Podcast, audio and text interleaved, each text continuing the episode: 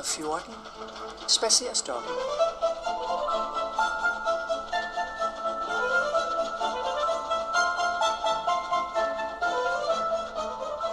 Han glæder sig til at gense sin familie og sin landsby.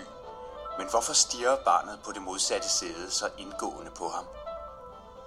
Da han var seks år gammel, drømte han mest om at styre et plovspand, og måske også lidt om at blive soldat. Men først og fremmest så han frem til at blive gammel nok til at få lov til at pløje med hestene. Det var stort. Nu er han soldat.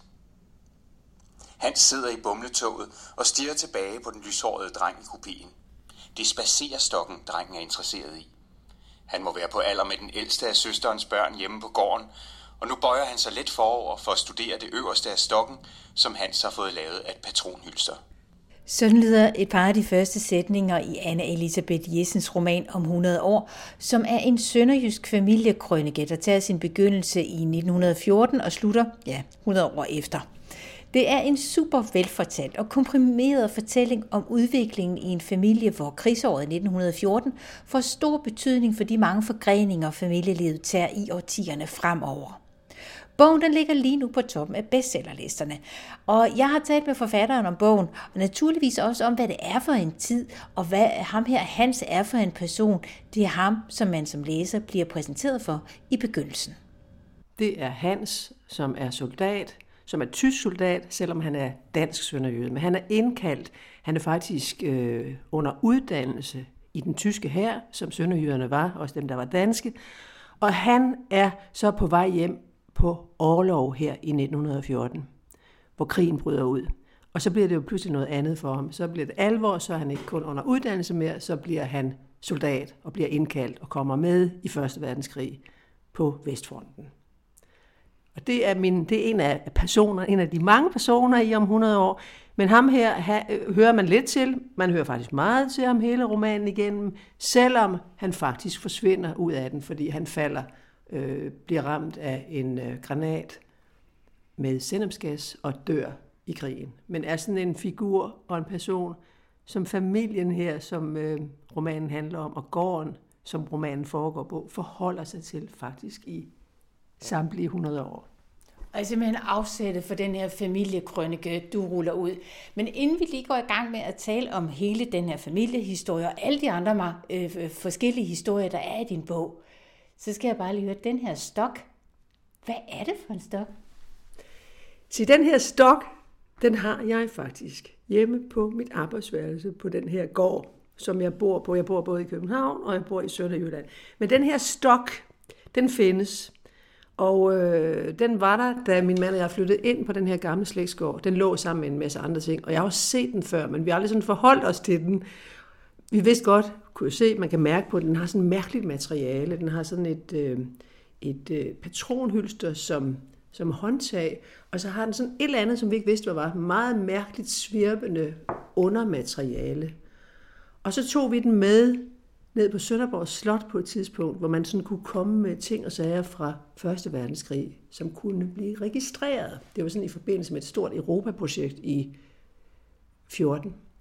Og, øh, og så kiggede de på den her stok, museumsinspektørerne og nogle andre, og man kendte faktisk den her stok, fordi det er, som jeg også beskriver i, øh, i romanen, det er, den er lavet, altså det der undermateriale er lavet af sådan noget papmaché, af papir. Og det er, var nogen soldater, der tog deres kærestebrev, måske også andre breve, og så fik de det simpelthen, måske i Lokstedt Lager, hvor de var, det er den der kaserne, hvor mange øh, af, de tyske soldater var på, og på Hamburg, så fik de øh, lavet det her papir om til noget papmaché, og så blev det vundet ind i nogle klaverstrenge, eller noget, der minder om klaverstrenge, og så sådan meget, meget tæt. Jeg kan ikke beskrive, det. Jeg har den ikke med her, men det, den findes, den stok. Og den har jeg selvfølgelig broderet på også med de her, brugt den til at sige, jamen øh, Hans, hvad er det for nogle breve, han får derhjemmefra? Altså dels de der pæne og byggelige breve med citater fra Bibelen, ikke også? men så er der også de der kærestebreve, han får fra både de piger, han kender i Tyskland, men også de der piger, han, han kender derhjemme, som skriver til ham. Så stokken, den findes, den er nok. Anna Elisabeth Isen, du ruller, vil jeg sige, tre historier ud, mere eller mindre. Der er en familiehistorie, og så er der også en landbrugshistorie, og så er der jo den store, både sønderjyske historie, men jo altså også Danmarks historien. Hvis vi lige skal sådan zoome ind på de her tre elementer, så er det jo en familiehistorie. Det er over fire slægtsled, og så er der ikke mindst de her fem søskende som omdrejningspunkt for hele romanen. Er det her fuldstændig ligesom din stok, ligesom stokken, er det her din egen familie? Altså det, det, det er ikke min familie. Stokken er en rigtig stok, og ham, der havde den stok, han hed Knud. Morbror Knud. Og morbror Knud, ham har jeg hørt meget om, og han faldt i Første Verdenskrig. Og der er også nogle onkler, der har fortalt mig om ham, og der er billeder af morbror Knud. Men det er ikke en til en overhovedet ikke. Selvfølgelig er det ikke det. Altså den familie, som jeg kommer fra, der, øh, det, jeg vil sige, den er, romanen er inspireret af personer i min familie, og den slægt og historier og af gården og det, der er sket i det århundrede. Men det er ikke den familie. Jeg har skåret til, og jeg har trukket fra og lagt til, og jeg har skærpet nogle dramaer selvfølgelig også. Ikke? Øh, på den gård, hvor jeg selv bor nu sammen med min mand, og jeg er i Sønderjylland, der var der syv søskende for eksempel, og ikke fem. Og slægten er heller ikke uddød. Altså den uddør her i min roman. Ikke? Jeg har skrevet nogle af figurerne sammen. Men vi overtog, min mand og jeg, vi overtog den her gård efter øh, to ugifte onkler og en faster. Så der var tre, jeg havde tre ugifte, der boede her, ikke? også hvor tiden på mange måder stod stille, og de havde ikke bygget havestuer og den slags. Øh, de havde ikke sådan øh, hårdt restaureret deres skår, så mange ting stod jo hus, altså stuehuset stod, som det altid har stået. Ikke? De havde, øh, altså der var moderniseret på den måde, de havde hjælpemidler også i landbruget og sådan noget, men, men selve, altså der stod jo gamle kister og skabe og sådan noget, da vi overtog fra dem. Fordi den ene døde, og en flyttede på plejehjem, og en flyttede hen i et lille hus. Ikke? Så vi overtog den gård. Så historien, romanstoffet, er virkelig hentet fra det sted, og fra min familie også, og fra landsbyen og landsbyen og Sønderjyllands historie, men fiktionaliseret. Og med din egen ord, hvad er det så for en historie, du ruller ud om den her familie, som tager sit afsæt i Hans med, med spacerstokken? Jamen altså, det er det der, jeg kan godt lide det der format, jeg kan godt lide de der 100 nedslag, jeg kan godt lide det stærkt formateret, som tvinger mig til at skrive et kapitel per år, virkelig som nedslag, og, og som skaber en, en helt banal dramaturgi egentlig, sådan noget med, at man læser 14, og så kommer man længere og længere op. Altså, ah, vil man lige have et kapitel til? Hører jeg også, at folk læser på den måde, at den sådan bliver en, en banal page-turner på den måde, at man lige vil have et år, og så pludselig er man inde der, hvor man selv lever, og så kan man identificere sig med ting, der er sket, fordi der er også nogle altså, grene ud til både uden for landsbyen her, til Sønderjyllands historie, til Tysklands historie, til Danmarks historie, ikke? Altså, og så er det hele, men hvis du siger, hvad jeg vil, det er jo den ramme, der er, det, det tysk-danske grænselandet, det synes jeg jo er interessant at fokusere på, fordi at det måske er noget overset. Ikke? Mm. Altså, grænseland, det er noget helt andet end resten af Danmark. Og jeg, der er rigtig mange i resten af Danmark, der ikke rigtig ved, hvad det egentlig er for en konflikt, mange har levet i, og nogen lever i den endnu. Den er ikke så udtalt mere, men det der med at forholde sig til det danske, det tyske, et andet sprog, en anden kultur, skærper på mange måder øh, det liv, man har levet. Og det er selvfølgelig blevet endnu mere accentueret af Første Verdenskrig, og så bagefter 2. verdenskrig. Ikke? Så det er det, det, det, det er det, der interesserer mig også, den der konflikt, der er i et grænseområde. Og derfor laver jeg jo så sådan nogle forskellige buer med nogle tyskere, Heinricher i tre generationer. Jeg skal ikke sige så meget om det, men der er jo rigtig mange buer med det tyske, hvordan det kommer ind også, og det russiske i, i form af en russisk krigsfange kommer noget USA ind, fordi der er nogen, der rejser væk. De rejser til USA, emigrerer, og der kommer nogen tilbage igen, som har noget med den her historie at gøre. Så jeg har sådan prøvet at lade den her gård i den her landsby være ikke hele verden, men, men det bliver sådan et midtpunkt i verden. Ikke? Og det bliver i hvert fald også et midtpunkt i Europa, og meget mere et midtpunkt i Europa, end mange uden for Sønderjylland måske forestiller sig Sønderjylland, fordi man tænker, åh, Sønderjylland, ligesom man forestiller sig andre udkantsområder, det er provincielt, det er et udkantsområde. Og så er jeg sådan lidt provokerende ved at sige, nej, det er det ikke, fordi det er meget tættere på Europa, det er meget tættere på verden på mange måder. Man forholder sig også til nogle andre end bare sig selv, altså det danske. Man har været tvunget til at forholde sig til det tyske, og, øh, og det giver også noget på godt og ondt. Men kan du ikke lige se på plads, den her familie, du her så beskriver, altså hvad, hvad er de i det her dansk-tyske spil? Er de rent dansksindede, tysksindede? Hvor ligger de hen i landskabet? Altså familien er sådan en dansk familie, ikke? og den er jo også, øh, den er jo også, kan man sige, hæmmet. Det er jo også det, som jeg har prøvet at beskrive, hvordan det der nationale lort, ikke også, undskyld mig, jeg kalder det lort, ikke? men det nationale, det religiøse, at det hæmmer, det hæmmer mennesket i, hvordan man har nogle drømme om, hvordan man skal leve. Ikke? Altså, der er nogle personer her, der er to kvinder, som, øh, som jeg har gjort meget ud at beskrive i, i, i, i mellemgenerationen, som virkelig ikke har lyst til bare at følge det, de burde følge, altså blive gift med en, en anden bonde, og så komme på en gård. Og, altså, de havde virkelig nogle drømme om at komme væk, og det, det skal der meget mere til for dem at komme væk. Ikke? Den ene, hun ender med at ikke komme væk. Hun bliver der, bliver boende, passer sine brødre, selvom hun rejser en gang om året, prøver på at komme ud i verden. Og den anden, hun får en uddannelse og bliver bibliotekar og kommer væk.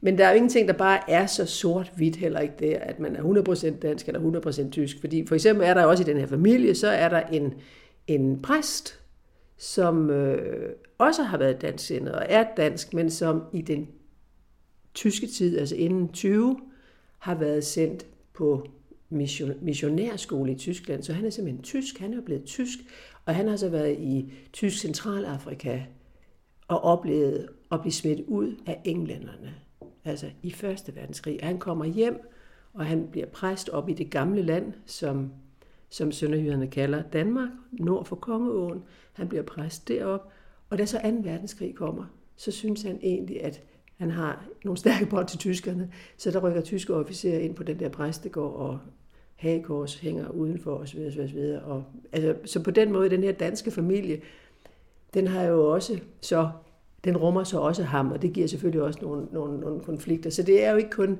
tysk-dansk, og det er heller ikke sikkert, at de, der var fra mindretallet under 2. verdenskrig, der er der også noget med i den her bog om, at det er jo ikke 100% sikkert, at de bliver nazister. Så, det, det, det, så på den måde, men hvis du spørger mig, familien er en dansk familie, opfatter sig som dansk, Hans, og så også hans svoger, er tvunget til at komme med i Første Verdenskrig. Og være med i den her krig og kæmpe på tysk side, selvom de føler sig som danskere og siger og skriver hjem, at de skyder hen over fjenden og vil ikke ramme ham osv. osv. Så det er en dansk familie. Men det er jo så netop også på grund af Hans og det her spil mellem det dansk-tyske, at Hans han ligesom bliver ved med at trække tråde op igennem de her 100 år. Øh, historien den forsvinder aldrig helt. Det er sådan nogenlunde familiehistorien, plus en masse tillægshistorier, netop fordi der også er de her, som du lige nåede for at omtale, meget, meget stærke kvindehistorier. Dem når vi ikke her, men til gengæld vil jeg gerne have dig til at tale lidt om landbrugshistorierne, som jeg synes er utrolig fint beskrevet i din bog her. Øh, og det, som jeg sad og tænkte på, da jeg var færdig med at læse, det er, at det her lidt en hyldest til det her gamle landbrugsdanmark, hvor man sad på slægtsgården, og man passede sig selv og holdt nogle gode nabogilder og holdt gang i det gode øh, lokalsamfund. Eller er det i virkeligheden sådan lidt en forfaldshistorie om, hvordan det her landbrugsdanmark er forsvundet og nu er gået over til et, et videnssamfund, hvor der ikke er plads til de her små slægtsgård med de lidt små søster, der bor alene og har deres eget lille mikrounivers. Hvad er det for en historie? På den her gård, der sker der jo følge på de her 100 år, at i 1914, der, har, der er der øh, en stor en familie med en stor børneflok. Der er kale og piger, der er heste og køer og nogle svin, og der er kaniner og en hund, og der er katte, og ja, og der er folk, der kommer udefra og hjælper til også, og der er jord, der passer til de dyr, man har. Altså det der med, at man har jord, der er afstemt med dyr, altså så man, når man skal af med sine sin øh, ejler, altså, det passer sammen. Ikke? Det, er, det, det er en, en enhed, der passer sammen. Og så til øh, 100 år efter på den her gård, der sidder der så to mennesker, ikke? som er, er, som du siger, er en del af det her videnssamfund. De arbejder på forlag begge to, foran deres computer, de har forpagtet jorden ud. De sidder godt nok på en slægtsgård, det er lidt sjovt, ikke? Og sådan, ikke? Men, men, men de kunne lige så godt sidde et andet sted. Det er fuldstændig ligegyldigt, at de er der. De har forpagtet jorden ud, og, og den jord, de forpagter ud, er jo slet ikke med i et system mere i forhold til nogle dyr eller sådan. Altså det er fuldstændig løsrevet, og selvom det så måske er økologisk, så er det alligevel fuldstændig uden for den gamle enhed, hvor man, hvor man jo, hvor det, hvor det kunne hænge sammen. Og det synes jeg jo øh, personligt er trist. Altså, så på den måde er det jo en historie om, at det er gået skidt, at, øh, at der ikke er plads, at vores, vores land har forandret sig så meget, at altså med mindre at gårdene, de står for fald sådan nogle små eller mindre gårde, ikke? Så, jamen, så bliver det sådan, så bliver sådan en lystgårde, eller så bliver det sådan nogle steder, man kan sidde og trække sit lille forlag ud, eller sådan noget. Det er jo også fint nok, men, men, men det er en, øh, det er en afglans af noget, der engang var. Men jeg er jo heller ikke øh, nostalgisk, fordi altså, øh, sådan er det ikke mere. Ikke? Altså, det, det, det er meget svært, og så skulle man... Altså, det findes jo i nogle økologiske brug, hvor det hænger sammen og sådan noget, ikke? Men, men det er ikke ret meget. Og det synes jeg er trist, men altså, sådan er det. Så det er også den der landbrugshistorie, også om, hvordan ja, alle maskinerne fra altså hestene, der bliver udskiftet med med en traktor, ikke også? Og så går man til sidst tur med de gamle heste for at få luftet lidt og sådan, ikke? Altså, det er også den historie, at maskinerne kommer ind over til at arbejde, og til sidst så, så er der så ikke noget mere arbejde, fordi jorden er forpagtet ud, ikke? Og det er jo en historie, som kunne fortælles, ikke kun i Sønderjylland, og rigtig mange steder, ikke?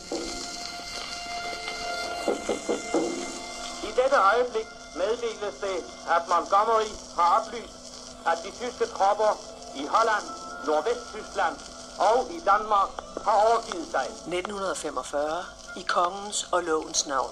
Her London, vi gentager.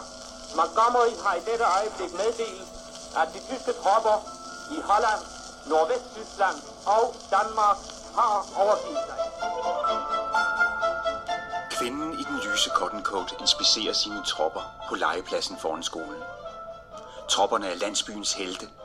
Unge kale fra gårdene rundt om, som hun har haft tillid til, og samlet i to grupper med en leder i hver. Unge mænd, der holdt sig vågne på piller i de lange nætter, for at være klar til at rykke ud på ordre fra oven og placere dynamitstave til sprængninger på toglinjen, på flyvepladsen og i skoven, hvor der blev udført tysk entreprenørarbejde. Tyskerne har kapituleret, og kolonnen af marcherende soldater på hovedvejen sydover mod grænsen er lang. Niels Frederik er en af de unge, hvis mod endelig bliver belønnet. Han står i forreste række og præsenterer våben med armbindet på. Der bliver taget et billede, som kommer i avisen, og bagefter kan han ikke huske selve dagen mere, men kun billedet. Det her det var en lille bid af det kapitel, der omhandler 1945, og det hedder I kongen og i lovens navn. Hvor er vi nået til i den store familiekrønike her? Jamen i kongens og lovens navn, der, det er 45, og øh, de her fem søskende, den ene af de fem, han er, har været modstandsmand og øh, lavet jernbanesabotage, og han er nu på vej ud sammen med nogle andre af de her unge modstandsfolk. Foran der går der en politimand, som er kommet op af jorden. Han har været under jorden, ikke? men han er kommet op af jorden igen, og han går foran dem, og de bliver så, de anholder så nogle, øh, ikke kun øh, hjemtyskere, eller som det jo hedder fra det tyske mindretal, men nogen, der har været nazister eller har arbejdet sammen med nazisterne, nogle entreprenører og nogle og i den her, i 45 her, der, øh, det er det, der sker. Og han har ligesom, øh, han har, øh, ja, han, øh, han reagerer også meget i sin egen psykologi på baggrund af sin fars historie og Første Verdenskrig, ikke? fordi nu, nu tager vi fat igen. Han har taget fat igen og bekæmpet, været i krig på sin på, på den måde, på sin egen måde som modstandsmand. Ikke? Mm. Og det her, det er jo altså sådan endnu en krig, som får så stor indflydelse på den her familiehistorie. Men når jeg nu læser din bog her, så er jo noget af det, som jeg er også meget imponeret af, det er det her store slag i Danmarks historie, at få kogt det ned så det netop ikke bliver den store, lange historiske beskrivelse af, så skete der, så skete der, så skete der. Og hvis jeg lige skal spole tiden yderligere tilbage i din bog, blandt andet den måde, du får beskrevet 1920, altså Sønderjyllands genforening med Danmark, så er det bare en sætning stort set, hvor du lige beskriver, at så er der kongen Christian 10. der kommer ridende på sin hest, og dermed har vi den her markering af, at nu er det et samlet land igen. Og da læste jeg var jeg så imponeret, for jeg tænkte, jamen, så enkelt kan det også gøre, så har man beklaret genforeningen. Besættelsestiden er selvfølgelig over lidt flere kapitler, men ikke desto mindre, så er det sådan de her meget koncentrerede fortællinger. Og jeg tænkte på, hvordan er det, du arbejder som forfatter med at få kogt den store Danmarks historie ned til de her små, fine greb i din fiktive historie? Altså hvis, hvis jeg nu havde tænkt, at jeg ville skrive den store episke roman, sådan en udviklingsroman med en familie, den traditionelle slægtshistorie, øh, eller familiekrønike, uden det her årstalskorset, som jeg har taget på mig, så, øh, så har det også været, så har det været en anden, så har det været en anden øh, proces, men, men, men, men jeg, jeg skriver, og det har jeg jo så fået at vide også af andre, der læser, at, at mi, mi, fordi det er min første, min, min første skønlitterære bog, ikke? At, øh, at, det, at mit sprog er præget af, at jeg er dokumentarist. Og det ved jeg også godt, fordi jeg skriver, at det er jo den tredje præsens nærmest også, ikke? og det er jo meget, det er meget, det, der er enormt mange yderbeskrivelser, og læseren skal virkelig tænke rigtig meget selv. Ikke? Der ligger rigtig meget i linjerne, der er ikke så mange metaforer, jeg er meget nøgtern i den måde, jeg skriver på. Og på den måde med at sige, at jeg vil lave et kapitel for hvert år. Og, og nogle gange så sker der faktisk heller ikke særlig meget i det år, men det tvinger mig så til at finde noget i det år. Hvad kan jeg bruge? Hvad for en begivenhed kan jeg så skrive ud fra her? Så det er på den måde. Altså det er jo ikke fordi, jeg har vidst, der skulle ske altid lige præcis noget i det år, men fordi jeg, jeg også ville hægte, hægte det op på noget, der foregår udenfor. Så det er sådan noget med at finde en begivenhed, som ikke nødvendigvis øh, bliver særlig stor lige for det år. Det kan også være, for eksempel er der øh, tv-teateret, der viser Skamysler, Gustav Hvide Skamysler. Og det er selvfølgelig tjekket op, fordi jeg er researcher, og jeg, kan, jeg er dokumentarist, at det foregik altså der, lige præcis i den måned, der havde tv-teatret premiere på Skamysler, Gustav Hvide Skamysler. Og så bygger jeg min familie op, fordi så kan de også sidde der og se Skamysler, plus fjernsynet er nyt. Så kan jeg både få Skamysler ind, og jeg kan få fjernsynet ind, og jeg kan få hele familien samlet med deres tv-kopper, som man havde dengang, hvor underkop og kagetallerken var ude i et, så man kunne sidde og balancere og se fjernsyn. Ikke? Så kan jeg få placeret det omkring det rum, og så skriver jeg historien. Så ved jeg, hvad der skal foregå, eller der skal også være en lille psykologisk øh, ændring i, i den ene af pigerne, for det er hendes kapitel, hvordan hun ser, hvad der foregår der, fordi hun ønsker sig væk. Hun er bare væk fra, fra Sønderjylland. Hun skal ud i verden, ikke? og det handler skal Møsler jo sådan set også om. Og med de ord, Anna Elisabeth Jensen, så skal jeg lige høre det absolut sidste kapitel. Hvilket årstal, hvis vi skulle tage en lille lytter, hvad skulle det være for et årstal, og hvorfor? Ja, så skulle det være, øh, hvad, hvad, hvad årstal er det nu? Det er, det er, som jeg, jeg kan jo godt lide alle mine kapitler, men der er et kapitel 1949, Brand, som jeg synes er øh, interessant på den måde. Den også viser lidt om, fordi det her det er foregået i virkeligheden, måske ikke lige det her, men noget lignende, det ved jeg, at man havde studiekredse rundt om på gårdene. Så selvom man havde været ude på markerne og var træt, fysisk træt, så mødtes man en gang imellem.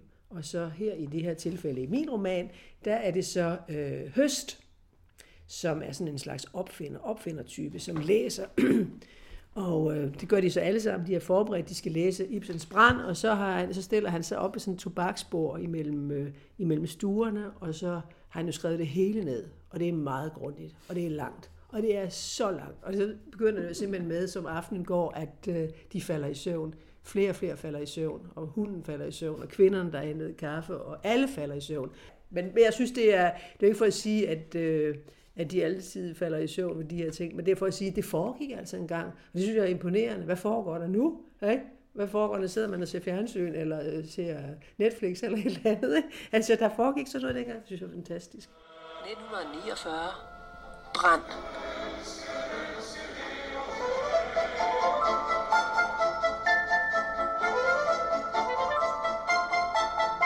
Høst sætter sit vandglas fra sig på tobaksbordet, der gør det ud for en teaterstol, som er placeret i døråbningen mellem dagligstuen og den fine stue. Foran ham ligger håndskrevne ark og en bog. Han skal i gang med sit foredrag denne mørke efterårsaften på gården, hvor læsekredsen er samlet. Høst har en lille ejendom i landsbyen, ikke så meget jord, og han lever af at udføre små reparationer. Han er teknisk snille, og han er også opfinder. Der bliver snakket om, at han eksperimenterer med at lave en evighedsmaskine. Høst er en kirkens mand. Han læser bøger. I aften har han valgt at holde foredrag om Henrik Ibsens versdrama Brand. Den nye præst er med i den lille gruppe, der skal belæres af høst. De kalder ham stadigvæk den nye præst, selvom han har været i sovnet i over 10 år. Han sidder forventningsfuldt ved siden af sin kone. Det her, det var nok en lydbid fra romanen om 100 år, og lyden den er lånt for DR's hjemmeside. Hvis du har fået lyst til at læse bogen, så kan jeg kun anbefale den. Det er en rigtig god roman, og så er det et meget fint og et medrivende stykke Danmarks historie, Anna Elisabeth Jessen folder ud i sin bog, som altså lige nu og med alt mulig god grund ligger på bestsellerlisterne. Jeg hedder Dorte Chakravarti. Tusind tak, fordi du lyttede med.